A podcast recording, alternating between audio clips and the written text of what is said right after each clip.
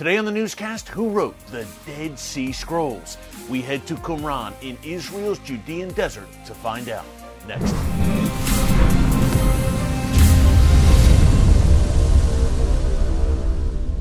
Hey folks, Erick Stakelbeck here. Welcome to the Watchman Newscast.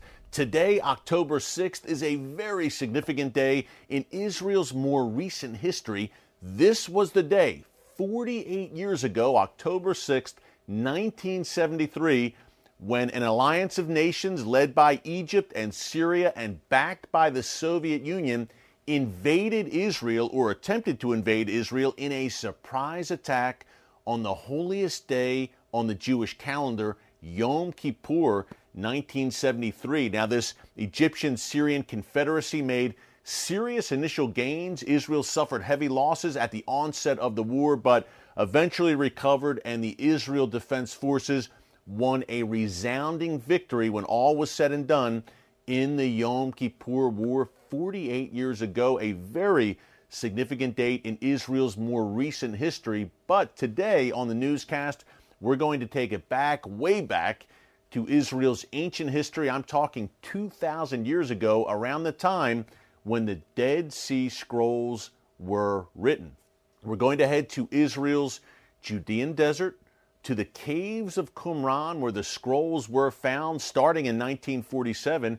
Our good friend Danny the Digger Herman takes us to the place where the probable authors of the Dead Sea Scrolls lived. They were a, an ancient sect called the Essenes. Danny believes that John the Baptist may have had contact, may have even been a member of this ancient sect that wrote the Dead Sea Scrolls for a time. And this is timely. Uh, major events surrounding the Dead Sea Scrolls over the past several months on our March 16th, 2021 newscast. You can check it out here in our archives under newscast. Just scroll down to March 16th.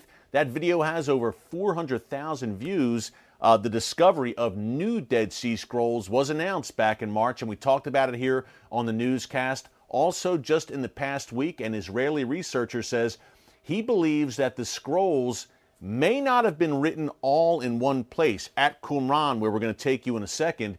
He believes that perhaps they were written throughout the land of Israel, and then in an annual gathering, all the authors of the Dead Sea Scrolls came together at Qumran, and that's how the scrolls were left in the cave. Fascinating stuff, no matter what you think. And Danny the Digger took us to the very place where the Dead Sea Scrolls were found, and we talked about who wrote these ancient biblical texts and left them in the middle of the Judean desert.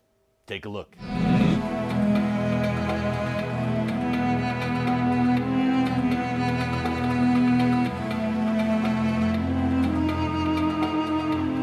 Well, Danny, we are in the shadow of cave number four, the most significant cave in relation to the Dead Sea Scrolls. And we are standing in the amazing remains of an ancient community that was based here right around the Dead Sea Scrolls caves. This is Qumran. Tell us what went down here. Well, Qumran, first of all, is the Arabic name. Yeah. To this day, we don't know the ancient name of it. And uh, the excavations here followed the discovery of cave number four it became clear that uh, the scrolls are linked to the ruins over here. In the 1950s, a French team led by Roland de Vaux uncovers the whole side around us and finds here quite a lot of unusual finds. First of all, a large numbers of ritual baths, a mikveh. Now, a mikveh, a ritual bath, makes a lot of sense in Jerusalem before going up to the temple. But here, in the middle of nowhere, okay, that's an unusual feature. Then a big hole found over there is found empty, but next to it, a small room filled with hundreds of bowls seems to indicate there was some sort of a community dining room. And in the room over here, they find uh, evidence of benches, maybe the place where the Dead Sea Scrolls were written.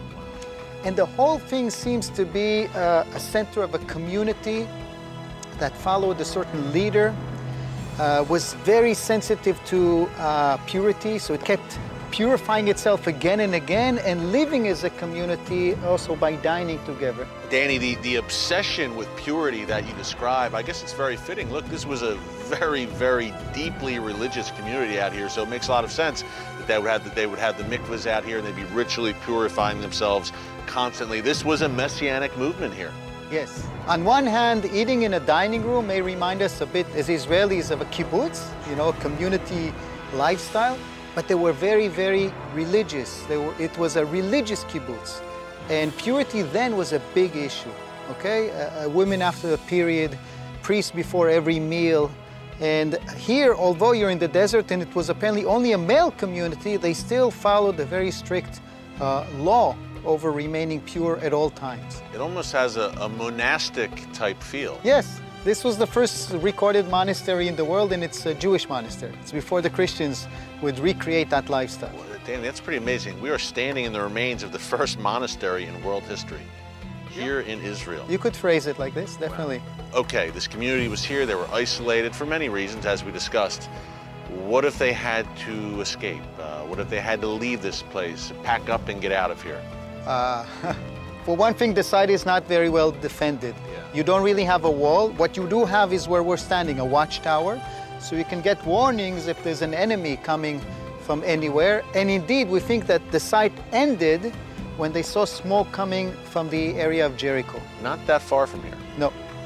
That smoke was the Romans advancing from the north, destroying side by side. They were on their way to Jerusalem. The 10th Legion we know passed here. And when Jericho is knocked down, the guys here know there might be next, but they still have a few hours. And that may have been the few critical hours that enabled them to take all the library from here and hide it in cave four. And when they ran out of space, in all the other caves around us. Danny, this is amazing. the Dead Sea Scrolls were stashed or hidden in, the, in these caves, probably under great duress, under great stress with the, the mighty Roman army, Roman legion advancing. Yes, and, and no one survived, okay? Uh, this group of people either fled or fought till the bitter end. No one ever came back to retrieve those scrolls, but they were kept here for 2,000 years till, as we said, a Bedouin finds the first of them in cave number one. What is the Christian link? Why should Christians care about this site? There's a very significant link, right? A magical one, in my opinion, and it's John the Baptist. A popular theory argues that maybe John the Baptist was a member of this community, at least for a while. We know from the New Testament he went to the desert. Okay, this is the desert. Oh, he anticipated the Messiah. So did these guys. Okay? So many values that he expressed are expressed also in the scrolls, but there's one big difference. These guys kept using water on daily basis for ritual cleansing, for purity. John the Baptist says, no, the use of water is for preparation, uh, cleansing of the body, repenting and, and, and, anticipating the Messiah. And on this, perhaps they had a big argument, so eventually he left. But where does he go to? Where does he eventually starts baptizing people? The new concept of baptism, where is it practiced? At the Jordan River. And, and Christian tradition argues it's over there, just a five, six hours walk away from here. Also, where was John the Baptist beheaded? In Machaerus. That's also just across the lake. Okay, so even the geographical setting fits the biography of John the Baptist. Now, Danny, you mentioned the baptism site where John the Baptist baptized many, obviously baptized Jesus, and we're going there now, right? Yes, the Christian tradition argues that the baptism site is very close to where the Jordan River ends, pouring into the Dead Sea. Fascinating stuff, folks. If you want to watch that entire episode with Danny the Digger and I at Qumran talking about the Dead Sea Scrolls and their origins. Go to full episodes here on the Watchman YouTube channel, episode 64 of the Watchman TV show. You can watch the entire program about the Dead Sea Scrolls. Uh, incredible topic, and I have a feeling much more to come when it comes to the Dead Sea Scrolls. Hey, one last programming note. Tomorrow, October 7th, Wow, we're already a week into October. Fall is here.